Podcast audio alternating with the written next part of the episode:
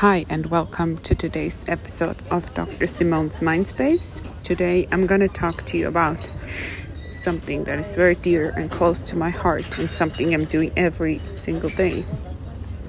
Running around. Um, yeah, I'm a long distance runner since age 12, and that has been a big part of my personality, but I haven't really shared much with anyone because somehow, as a researcher, you're supposed to sit still and do all your mind work rather than being out and about running around.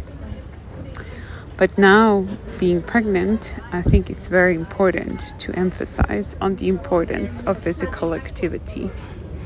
So, what I'm going to talk to you about today is staying active all the way through pregnancy, a diary of a long distance runner as long distance runner, getting pregnant wasn't an easy encounter. Knowing from the latest research that about 6 to 65% of all women competing have amenorrhea, meaning like athletically related, no period. And this even higher in sports such as long distance running or aesthetics like gymnastics. I felt very much understood that I'm not the only one struggling with this. But obviously, it has been challenging to have a baby. I've also given it a lot of thought about the amount of running I'd be able to do, whether to be breathless after only a short distance, feeling discomfort due to stretch, stretched ligaments, or the weight gain and general fitness during pregnancy. Fact is, however, none of these concerns have occurred, not even marginally to be true, or to be a, an aspect of concern in this up until now, six months pregnant. I'm still running a semi to a marathon distance daily during our vacation in the Swiss Alps in Engadin, I ran up to 2,300 meters above sea level every morning, not feeling breathless a single time. Of course, my individual case isn't the average norm, yet it can serve as an example of how pregnancy and exercise can be combined, a motivation for others you don't need to run a marathon, but you can still run, or you can walk, or you can swim. You can do any sports. Don't limit yourself just because you're pregnant.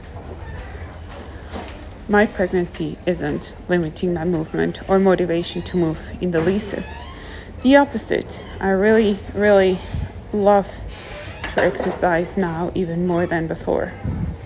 As a researcher in reproductive health, I spent a lot of time understanding the impact of stress, anxiety, and depression on the mother to be and her baby. Here, exercise is the cure. It's good for body and mind. Exercise reduces stress in the body that's often accumulated in women with high anxiety and depression, and also women that are stressing around in their daily life. We all focus on what to eat or not to eat, but put too little emphasis on how to reduce stress in pregnancy. Chronic stress research has found by colleagues of mine from Columbia University causes epigenetic changes in the placenta, allowing cortisol, the stress hormone, to pass in higher percentage straight to the fetus and causing its brain to mature faster, resulting in a more vigilant, cranky baby. A stress diet what is what we call this. It's often seen and the outcome is a vicious circle just to continue. So the cranky baby and the stressed mother and the continuation of that and exhaustion so it's really easy, quote unquote, to counterbalance this stress, this chronic stress, with exercising and improve self esteem, body awareness, and general health improvement for the mother to be and the new mother, of course, as well. If you don't like or don't feel like you can run, go on a walk, a hike, a bike ride, a swim, or practice yoga. Get moving, that's key.